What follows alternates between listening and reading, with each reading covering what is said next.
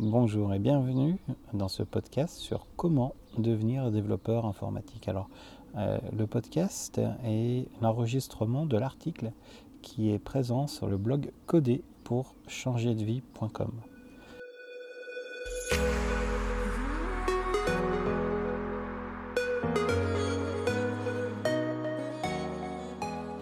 au fait, c'est quoi un développeur? Si on devait donner une définition ludique, il est très facile d'entrer dans le monde des clichés et euh, nous avons souvent une vision préconçue du métier de nos voisins. Et avant de savoir comment devenir développeur, une petite définition personnelle et évocatrice de ce beau métier est la bienvenue. Apprendre et comprendre le monde qui nous entoure pour créer, de façon presque magique, une infinité de possibilités. C'est une définition. Plus concrètement, on pourrait faire un parallèle assez simple avec celui de la cuisine. Pour développer une application et rendre les gens heureux, il nous faut des ingrédients aussi euh, de qualité si possible. Euh, dans ce cadre-là, ce sera euh, une explication du sujet sur lequel on va travailler, le cahier des charges par exemple, et les données aussi de qualité si possible. Pour la recette de cuisine, ce serait l'ensemble des règles à respecter, qu'on peut appeler les spécifications, pour que l'application fasse exactement ce qu'on attend d'elle. Il nous faut également un endroit pour cuisiner, ce serait l'environnement de développement ou l'IDE. Le matériel de cuisine, alors là on aurait des outils euh, de design, des outils pour consulter les données, des librairies et frameworks, des outils de test, des outils de déploiement, etc. Il nous faut également une pièce pour recevoir les personnes qui vont déguster. Eh bien, dans le cadre du développement informatique, ce serait votre téléphone portable, votre navigateur Internet, votre voiture, vos appareils ménagers. Petite information, les bugs, c'est un peu comme les arêtes de poisson. Parfois, le cuisinier en laisse dans l'assiette, mais il a fait son possible pour pas que le client tombe dessus. Ah, vous l'avez compris, si on change un peu les termes, on reste sur les mêmes principes. Les façons de travailler peuvent varier, comme en cuisine. On peut cuisiner pour soi et ses amis, être un chef à domicile, ou bien faire partie d'une brigade de cuisiniers où il faut préparer des repas pour 200 personnes. Parfois généraliste, parfois spécialisé, le métier de développeur est aussi passionnant qu'il peut être varié, avec le plaisir de créer et d'offrir. Développer, c'est bien, comprendre ce qu'on fait, c'est quand même mieux. Développer, c'est traiter l'information pour répondre à un besoin du monde réel. Il est donc possible de travailler sur tous les sujets du monde réel. Mais alors, comment un développeur peut-il faire? Doit-il tout savoir? Prenons quelques exemples dans lesquels il existe des programmes informatiques créés par des développeurs. L'imagerie médicale, l'aérospatiale, les impôts, la recherche en géologie minière, la couture, la musique, Monsieur Cuisine de chez Lidl, le robot ménager, etc. Par chance, il existe plusieurs réponses, mais dans tous les cas, les applications créées le sont en fonction de domaines métiers, c'est-à-dire les sujets du monde réel sur lesquels sont basées les données à traiter. Cela dépend de l'organisation et de la taille du projet. Comme nous l'avons vu, le développeur peut travailler pour lui, des petits programmes personnels, mais il peut également évoluer vers une brigade, un peu comme en cuisine. Des gros projets, souvent dans des grosses sociétés, ou des projets collaboratifs dits open source. Dans certains cas, il peut être un homme orchestre et maîtriser également le sujet pour lequel il va créer le programme. Dans d'autres cas, il se concentrera uniquement sur la technique, le travail étant réparti en différents métiers. Par exemple, expert fonctionnel, chef de projet, expert technique, développeur, designer, testeur, etc. La bonne nouvelle, c'est que suivant ses envies, appétences et compétences, il est possible de se concentrer uniquement sur la technique, ou bien aller jusqu'à rencontrer le client pour l'accompagner dans son besoin. Au fil du temps, il est même possible de pivoter sur les métiers voisins. Le monde est ouvert. Le lieu de travail. Tout est possible, mais rien n'est obligatoire, vous l'avez déjà pressenti. Un ordinateur, une connexion Internet, bonjour le monde. Détaillons quand même un peu. Il existe autant de libertés que de contraintes.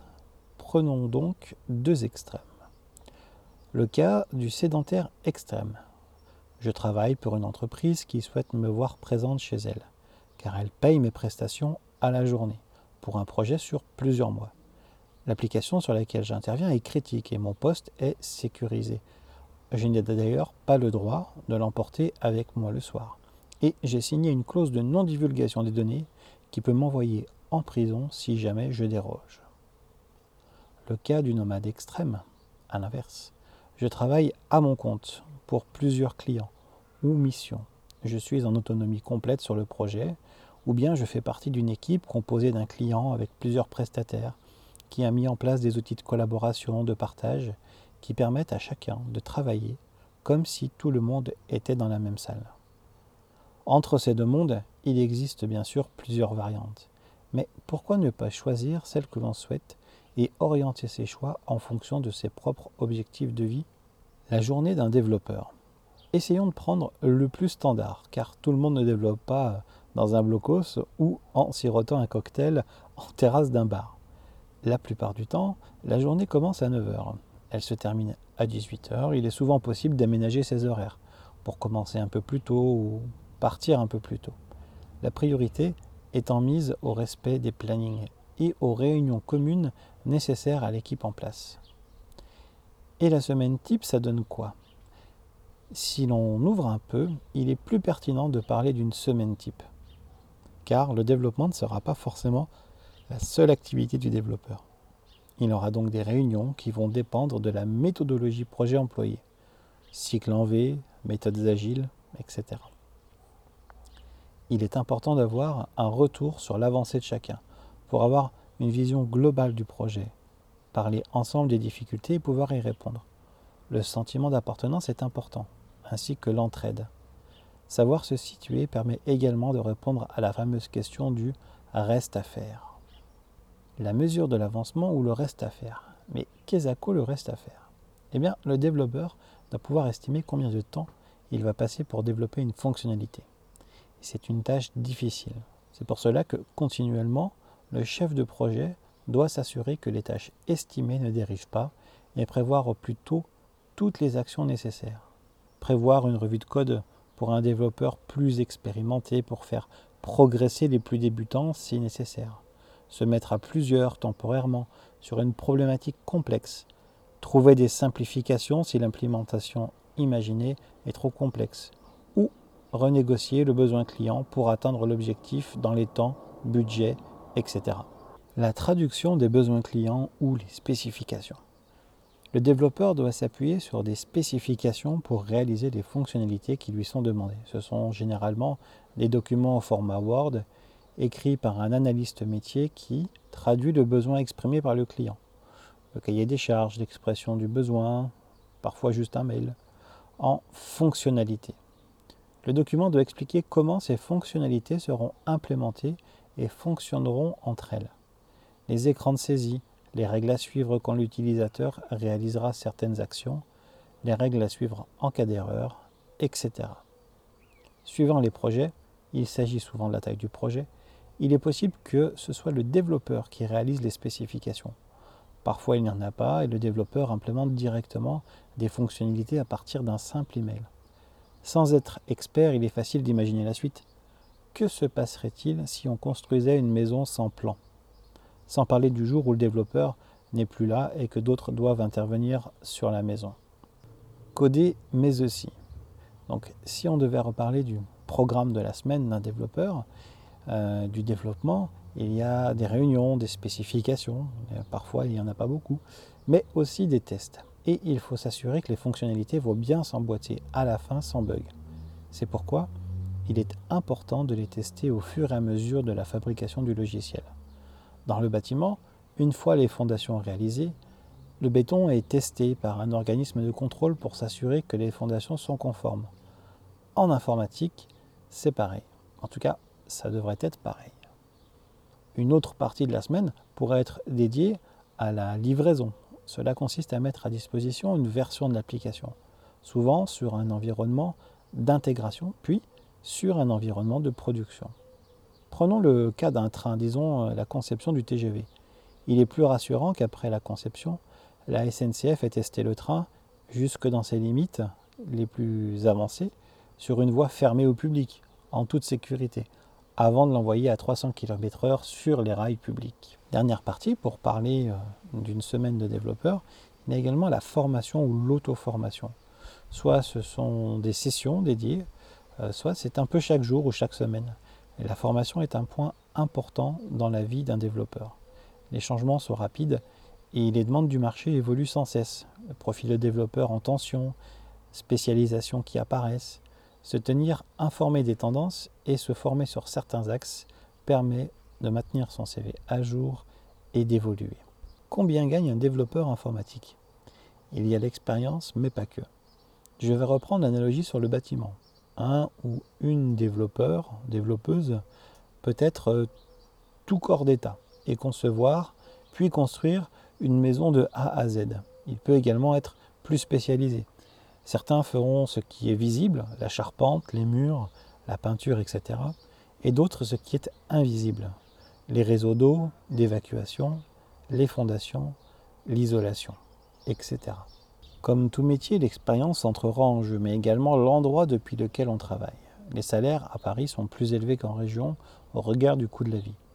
Il serait donc intéressant d'embaucher un développeur dans la Creuse qui a une expertise sur un sujet donné.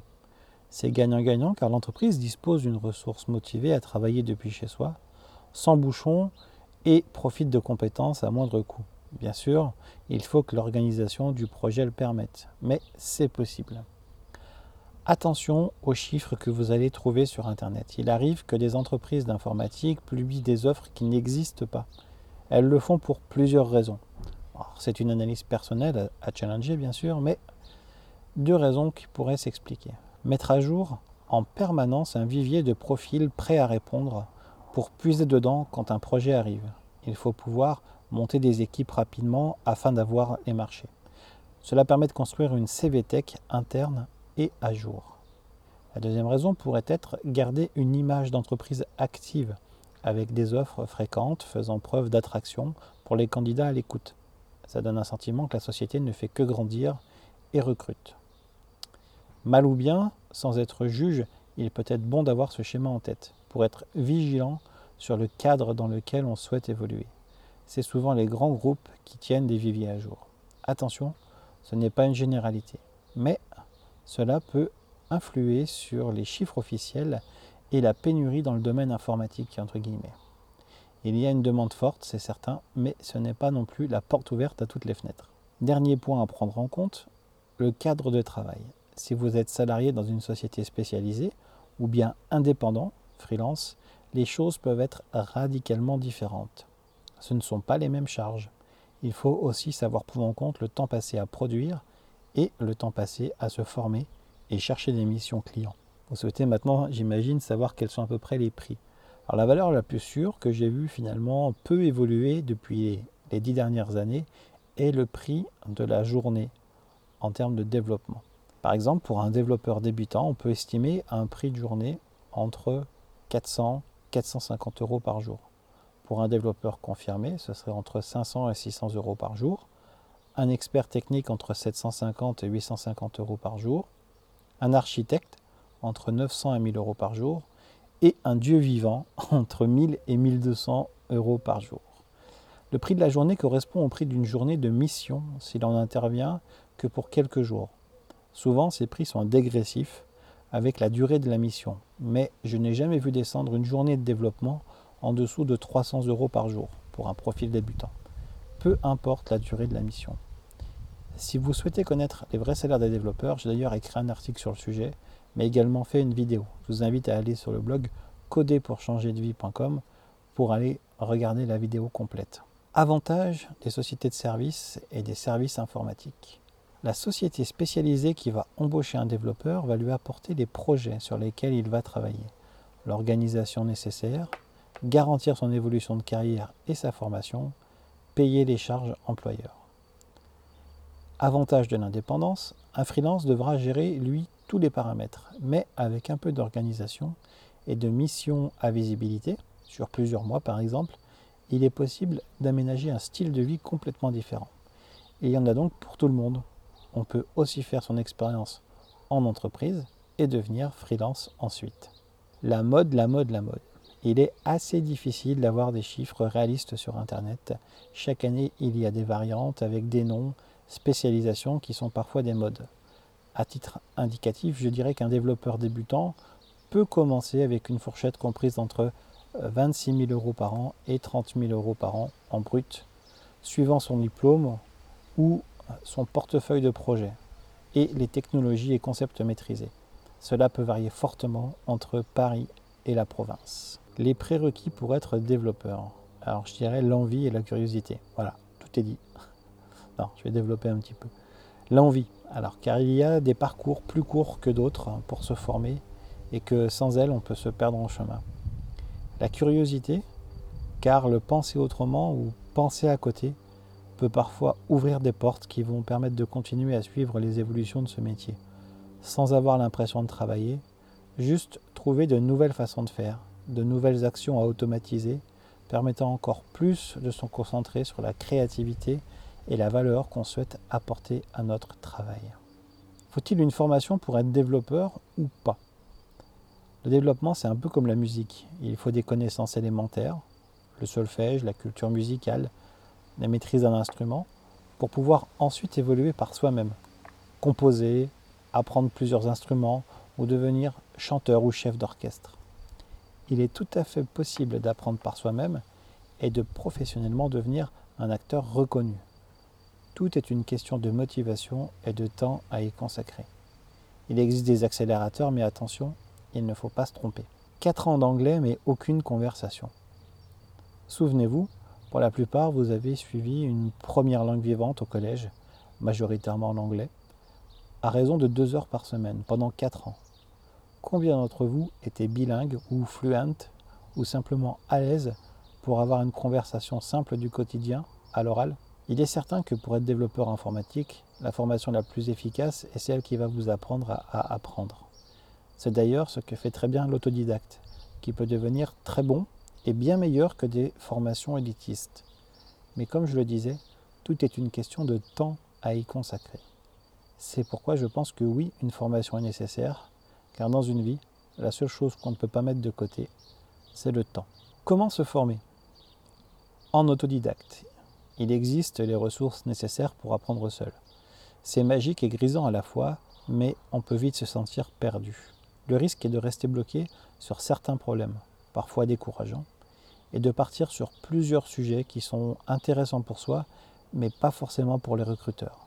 Un fil rouge à suivre en étant accompagné est plus propice pour en faire son métier, mais rien n'est impossible.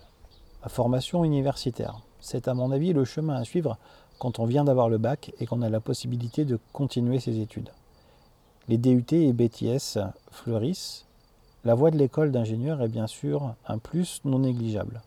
Par expérience, les meilleurs éléments sur le terrain, pas sur le papier, sont les parcours par alternance. Car en sortie d'école, et ça m'est arrivé en sortie de DUT, le monde de l'entreprise peut être une grosse claque. Il faut rapidement en maîtriser les codes, en même temps que la pratique pour gagner en expérience. L'alternance permet d'être un peu plus serein. Allez, la minute bistrot.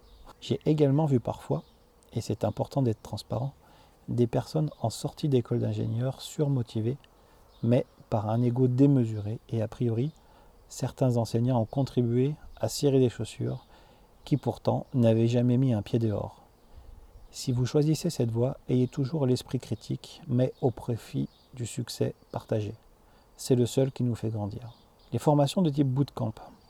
Des formations un peu spéciales sont apparues, répondant en partie à une pénurie de profils et à un besoin de reconversion professionnelle.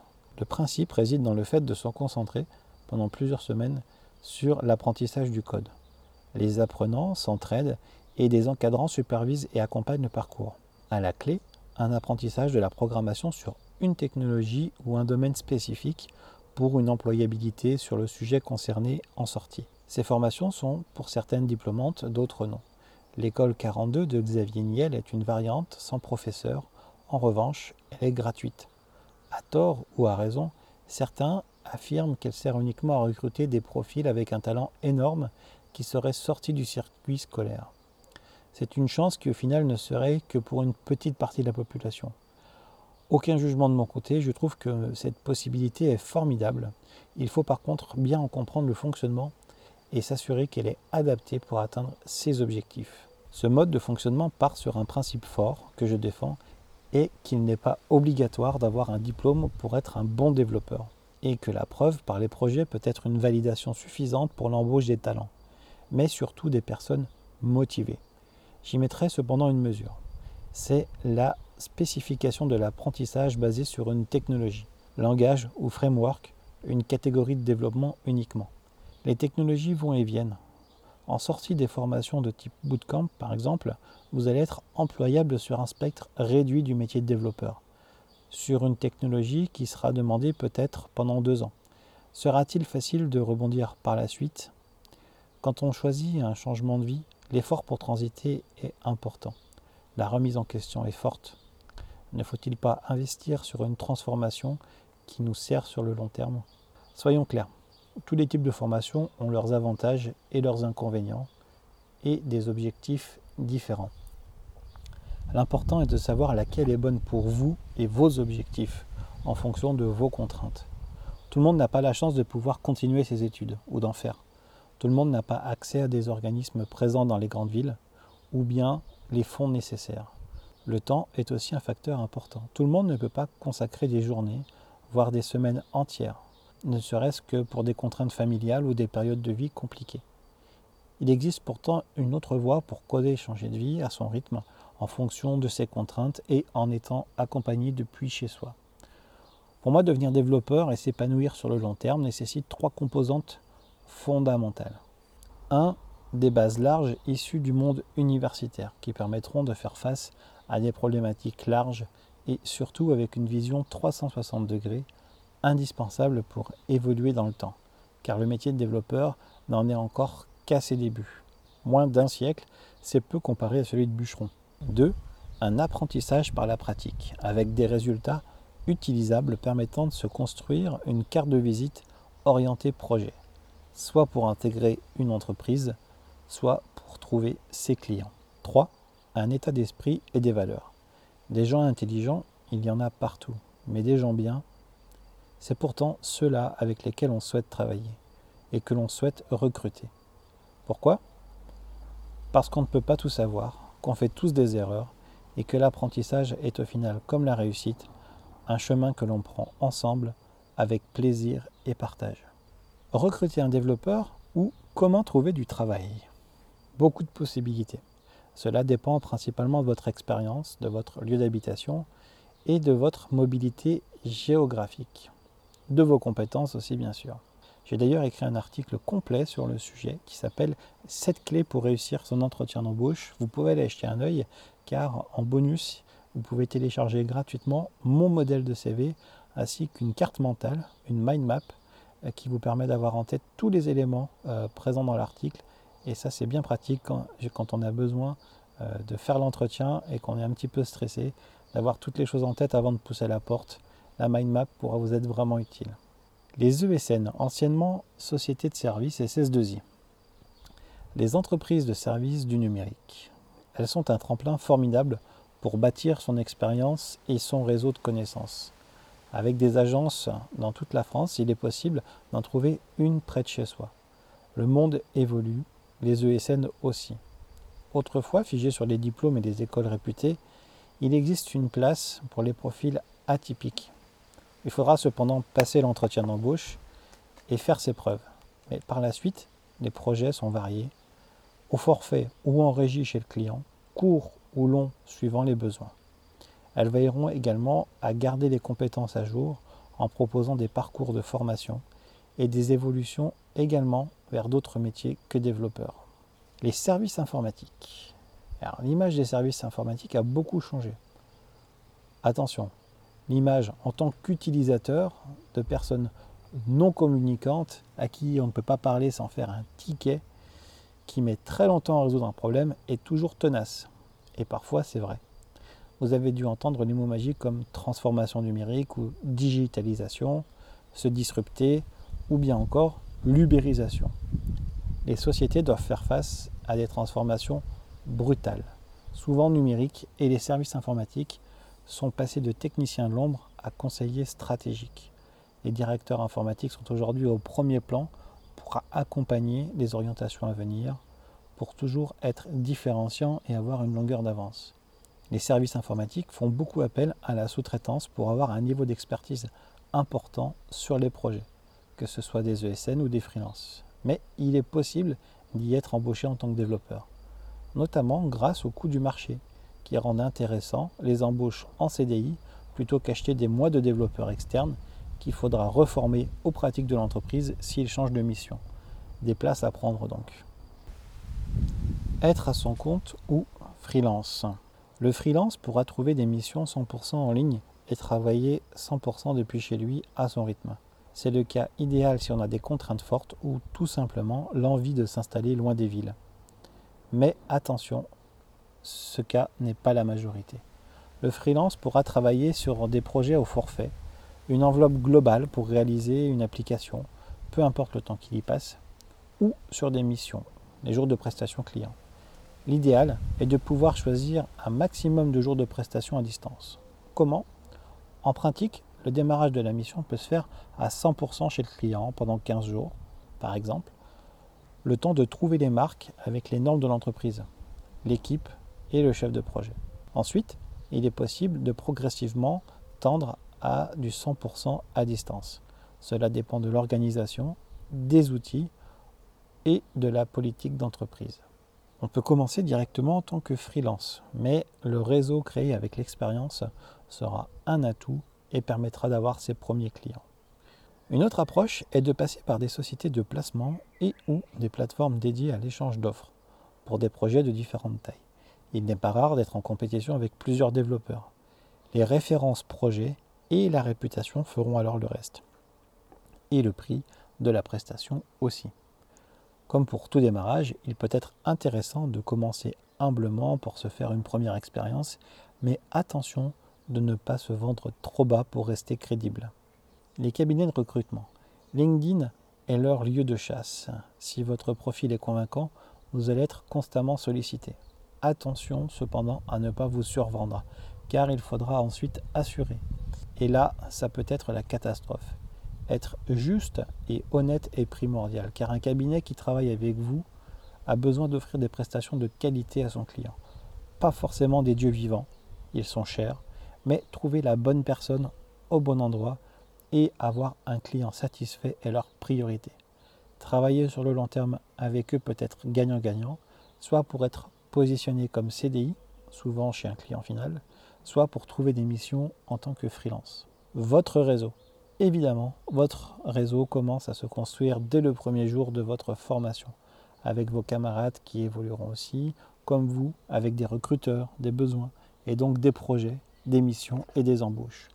Ce sont des relations humaines qui se construisent sur le long terme. La meilleure question à se poser quand on rentre en relation qu'est-ce que je peux offrir à l'autre Car le réseau n'est pas à sens unique. Le nombre de personnes est important également. Personnellement, je préfère avoir 50 amis chez qui je peux boire le café que 1500 relations LinkedIn inconnues ou oubliées. Quelles sont les évolutions possibles d'un développeur informatique?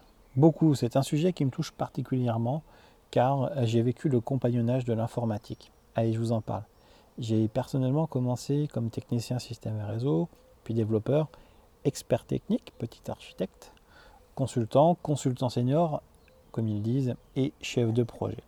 J'ai fait du code, même en tant que chef de projet. Au fil du temps, des opportunités se présentent, d'autres se créent. Parfois, c'est notre vie personnelle qui guide nos choix, mais l'important, c'est d'avoir le choix. Alors comment faire? Être à l'écoute. Pour changer, il faut savoir lever la main sur des sujets non maîtrisés mais avec une envie forte d'apprendre et un investissement à la hauteur de la confiance que les gens placent en vous. Les petites structures sont polyvalentes, il est donc facile d'acquérir une expérience variée, mais difficilement une expertise. A contrario, les grands groupes facilitent le développement d'expertise et les passerelles entre les métiers. Des bilans de compétences peuvent être réalisés et un suivi mis en place pour transformer des appétences en compétences. C'est gagnant-gagnant, car vous devenez plus complet, améliorez votre employabilité et la société conserve une ressource compétente et motivée pour renforcer sa colonne vertébrale et accompagner ses clients. Deux schémas se distinguent. Évoluer dans la branche technique, le schéma classique est développeur débutant, développeur confirmé, expert technique, architecte, directeur technique, Dieu vivant. Évoluer dans d'autres branches en transitant. Il est possible de laisser un peu la technique, voire la quitter complètement, mais en ayant l'avantage de la comprendre. Et surtout, comprendre les gens qui la font et la vivent. Il est possible de devenir, il n'y a pas d'ordre ou de hiérarchie dans la liste que je vais vous donner, testeur, analyste, expert fonctionnel, chargé de projet, chef de projet, directeur de projet, directeur de programme. J'en ai vu qui ont commencé dans le développement. D'ailleurs, Bill Gates a bien été président de Microsoft, non? Consultant métier, consultant technique. Est-ce qu'il y aurait autre chose Ah oui, bien sûr. De nouveaux besoins et de nouveaux métiers associés apparaissent continuellement comme data scientist, expert en machine learning, expert en IA, etc. Attention cependant aux termes du marché qui souvent sont à la mode. Et comme toutes les modes, elles disparaissent. Parfois on fait des nouvelles modes avec du réchauffé, en abusant de termes que le grand public ne comprend pas pour gonfler les prestations. L'important c'est de bien comprendre les termes du marché et de répondre à ceux que l'on souhaite maîtriser aujourd'hui et qui seront porteurs pour demain. Quand je dis demain, on va dire pendant 2 à 5 ans. Un exemple simple, vous allez retrouver les termes de développeurs web, front, back, full stack. Ce sont tous des développeurs avec une base commune et une spécialisation sur des préférences. Certains préfèrent développer des interfaces utilisateurs, d'autres des logiques de traitement, d'autres des outils et encore d'autres des applications pour smartphone, etc. Ces termes sont apparus principalement à cause ou grâce d'une industrialisation des développements informatiques. Avant, les développeurs faisaient tout. Bon, je grossis volontairement le trait. Hein. En 2010, les termes de front, de back et de full stack n'existaient pas. Pourtant, il y avait des développeurs et il y en aura après. Donc, comprenez les termes, focalisez-vous sur vos envies et votre employabilité, mais gardez toujours une curiosité et une vision transverse pour évoluer au-delà des modes. Comment se former en étant accompagné pas à pas depuis chez soi? Le monde a changé et je suis convaincu que l'on n'apprend pas aujourd'hui comme il y a 20 ans. Nous avons tous à disposition pour, depuis chez soi, se former à son rythme en fonction de ses envies, ses contraintes et ses objectifs. La vidéo permet d'avoir un lien particulier avec la personne qui transmet. J'ai d'ailleurs appris à poser du placo, mon chauffe-eau, avec des personnes formidables à distance. Les réseaux nous permettent de créer des communautés d'entraide et de motivation. Nous sommes loin d'être seuls devant notre écran. Tout est réuni pour casser les frontières et s'ouvrir les portes de la réussite. Je crois en cette transmission et cet accompagnement main dans la main pour devenir développeur informatique changer de vie. Vous pouvez continuer à suivre cette belle aventure qui est codée pour changer de vie. Allez sur le blog, voir les vidéos YouTube. Vous pouvez vous abonner à la chaîne également pour pouvoir euh, être notifié avec la petite cloche de la sortie des nouvelles vidéos. Voilà, c'est avec plaisir que je vous retrouve. Je vous dis à très très bientôt. J'espère que ce podcast vous a plu. L'article complet est également disponible sur le blog. Je vous dis à très très bientôt. Ciao